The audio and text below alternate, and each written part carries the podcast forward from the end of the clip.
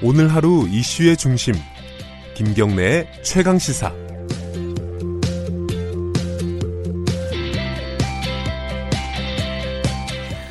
네, 어, 3부 마지막 시간은 어, 입양 얘기를 좀 해보겠습니다. 아, 이 제목이 책 제목인데요. 아이를 파는 나라라는 책 을 쓰신 분을 오늘 모셨어요. 근데 이 아이를 파는 나라니까 예전에 우리가 해외 입양하고 이런 문제들 많이 이제 뭐 뉴스에도 나오고 심각한 얘기, 심각한 문제다라는 것들을 했는데 요즘도 그런가 싶기도 하고요. 어, 한국 사회 현재 해외 입양 실태 얘기를 좀 나눠보겠습니다. 국제 엠네스티 사무처장 이경은 박사님 나와 계십니다. 안녕하세요. 안녕하세요. 제가 궁금한 게 네. 지금도 해외 입양을 많이 해요, 우리나라가? 어, 지금도 이, 이, 정부 통계로 나오고, 나오고 있는 것이니까요. 예. 정부 통계로 여전히 에, 제가 기억하기에도 최근에도 500, 어, 500명, 300명 수준의 매년 아동들이 아. 해외로 입양이 되고 있습니다. 그래요? 네. 그래서 500명에서 300명이면은 네. 어, 이게 적지 않은 숫자인데요. 그죠? 네, 그럼요. 어허. 이게 왜 안 주는 거예요? 어, 많이 줄어든 숫자입니다. 그러니까 아, 1900, 예, 1988년도 그러니까 80년대에 에, 피크에 이르렀을 때는 네. 1년에 8천 명씩, 그러니까 한 달에 500명 이상씩 아동들을 에, 한국에서 태어난 아동들을 외국으로 입양을 아하. 보냈다는 얘기거든요. 예. 어, 그 정도 숫자는 대한민국에서 태어난 아동의 1%. 아, 1%요? 네.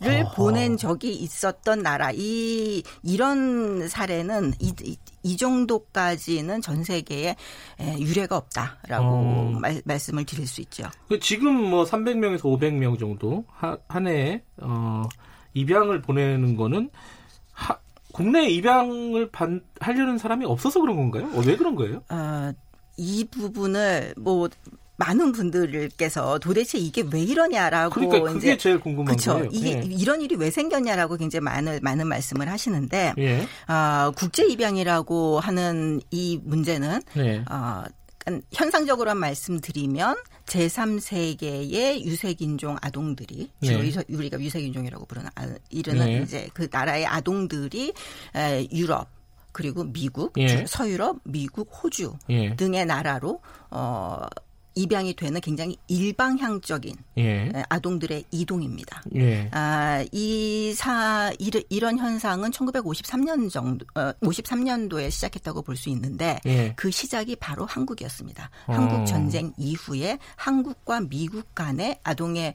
그 어, 한국 전쟁 이후에 우리가 흔히 알고 있는 전쟁고의 입양부터 시작이 된 거거든요. 예. 그래서 근데 이것이 그 이후에 어, 그쳤느냐? 예. 엄청나게 확산이 됐죠. 어, 그, 처음에 민간으로부터 시작이 됐기 때문에 네. 아, 동의 수요와 공급 이렇게 말씀드리면 굉장히 불편하실 분들이 계실 텐데 이것은 제가 얘기하는 것이 아니고 전 세계에 음. 관련된 전문가들이 이미 다 합의한 내용입니다. 아동의 수요와 공급 그리고 거기에 따라가는 대가. 로 인해서 전 세계적으로 민간의 입양 중개 기관들이 만들어낸 산업의 한 형태라고 볼 수가 있습니다. 그래서 어. 이것이 예, 왜 이런 일이 있느냐 그리고 이렇게 협약까지 있는데 왜 우리나라의 정부는 이런 것들을 제대로 처리를 할 수가 없느냐라고 해결을 할 수가 없느냐라고 묻는 것은 약간 순서가 바뀌었습니다.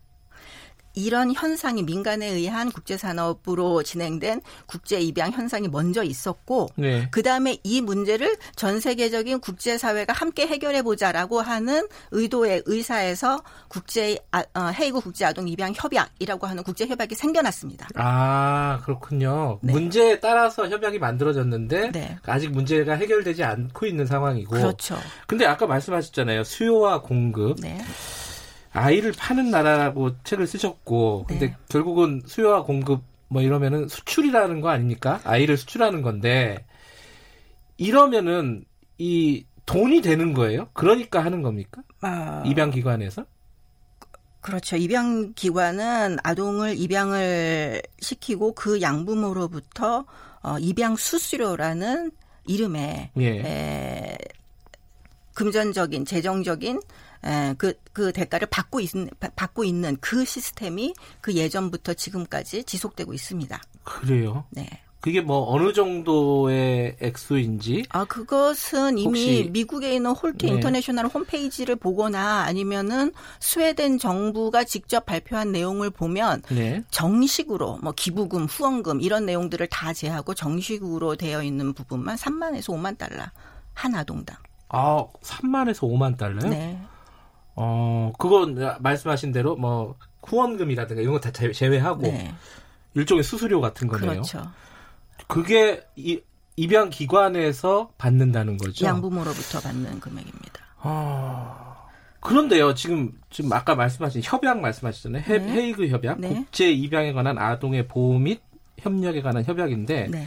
해외 입양을 정부가 담당하라고 여기서 얘기를 하고 있어요. 근데 그렇죠. 지금 말씀하신 기관들은 다 그렇죠. 민간 기관들이잖아요. 말씀드린 대로 맨 처음에 민간 기관부터 시작을 오. 했기 때문에 네. 그것이 민간 기관에만 맡겨놔서는 이러한 폐해를 줄일 수가 없다. 그 협약의 가장 큰 목적이 재정적인 이익을 어, 금지하겠다는 얘기입니다. 음흠. 그래서 이, 이 부분이 다 재정적인 이익이냐 아니면 전문성에 대한 제, 대가냐 이런 얘기들이 나오는데 네. 그런 얘기 우리 하지 말고 네. 아동 입양이 어쨌든 재정적인 이익을 산출해서는 안 된다. 그러면 이것은 퍼질 수밖에 없다. 그렇기 때문에 이거를 금하겠다라는 것이 이 협약의 근본적인 목적인데 그래서 어, 입양 민간 기관들이 하던 것을 국가로 옮겨라. 네. 이것이 가장 큰 어, 목, 어, 목표이고 목적입니다. 그래서 우리가 이 책 제목을 아이들 파는 나라라고 정한 것은 네. 얘기하는 것은 우리는 입양기관에 대한 얘기를 하고 있는 게 아닙니다. 음. 근데 우리는 네. 그 말씀하신 헤이그 협약에 가입이 안 돼 있죠. 네. 못 하는 겁니까? 어, 안 하는 겁니까? 헤이그 협약은 굉장히 어, 엄격하고 복잡한 협약입니다. 그리고 네. 이 협약을 제대로 말로만 가입했다라고 하고 그것을 제대로 지키지 못할 경우에는 국제사회에서 음. 우리가 받게 되는 그, 그 위신의 추락은 굉장히 그 데미지가 굉장히 큽니다. 음흠. 그런 상황에서 어, 정부나 국회에서나 어, 제대로 된 결정을 지금 못하고 있는 상황인 부분도 분명히 있는데요. 네. 어, 그래 이 이미 1993년도에 이 협약이 만들어졌고 지금 전 세계 100여 개 국가가 어, 가입이 되어 있습니다. 그런데 이 국제 입양 협약에 아니 국제 입양의 사실 몸 문제의 몸통이라고 할 수 있는 한국은 예. 어, 아직 가입을 못 하고 있고 그리고 사실 이 부분은 이 문제는 한국 사람들은 어 잘 느끼고 있지 못하지만 전 세계적으로는 정말 주목을 하는 바입니다. 음. 2013년에 한국이 이 협약에 서명을 했을 때 미국 국무부 홈페이지에 얼라트로 떴을 정도, 그러니까 네. 주위로 해서 떴을 정도거든요. 이런 일이 음. 있었다라고. 어, 주목을 그, 받고 있는 그런 나라죠. 우리 정부가 의지가 없는 겁니까? 아니면 현실적으로 어려운 겁니까? 이게 그게 궁금하네요. 결론적으로는. 어, 레토릭은 항상 같았습니다. 아, 이 문제를 만들어 왔다고 하는 박정희 정부 때도 그랬, 박정희 정권 때도 그랬고, 그 네. 전두환 정권 때도 그랬고, 그리고 네. 그 이후에 우리가 민주화된 이후에 김대중 정부, 노무현 정부를 다 거치면서, 그리고 이명박 정부 때도 뭐 법 개정을 이루어내고, 네. 레토릭은 다 똑같았습니다. 그런데 드러내 놓은 대책은 사실 에, 1970년대, 80년대와 크게 다를 바 없는 어, 대책을 그냥 캐비넷에서 꺼내온 거라고밖에 볼 수가 없거든요. 네. 어, 그래서 근본적인 어, 대책을 마련할 수 있는 역량이 과연 이 정부의 그냥 말만으로 안 된다는 것이 그래서 많은 분들이 이게 에, 우리가 지금 이 문제가 굉장히 심각하니까 이렇게 기본적으로 친가정에서 아동을 잘 키울 수 있도록 만들어줘야 된다. 라는 네. 것이 가장 어, 대표적으로 나오는 얘기인데 아 그렇게 어려운 얘기 하지 말고 지금 이 문제를 당장 바꿀 수 있는 무슨 대책이 좀 없겠느냐 이런 얘기들을 많이 하시거든요. 그런데 문제는 지난 65년 동안 우리가 그렇게 얘기해 왔기 때문에 지금 아직도 이 수준에 머물러 있는 것입니다. 얘기가 사실은 어, 할 얘기가 많은데 네. 일단 오늘은 여기까지 됐습니다. 한번 더 모셔야 될 것 같아요. 고맙습니다. 네, 감사합니다. 아이를 파는 나라의 저자 이경은 박사님이었습니다. 부끄럽네요, 그죠? 김경래 책에서 오늘은 여기까지 하겠습니다. 저는 뉴스타파 기자 김경래였고요. 내일 아침 7시 25분 다시 돌아옵니다.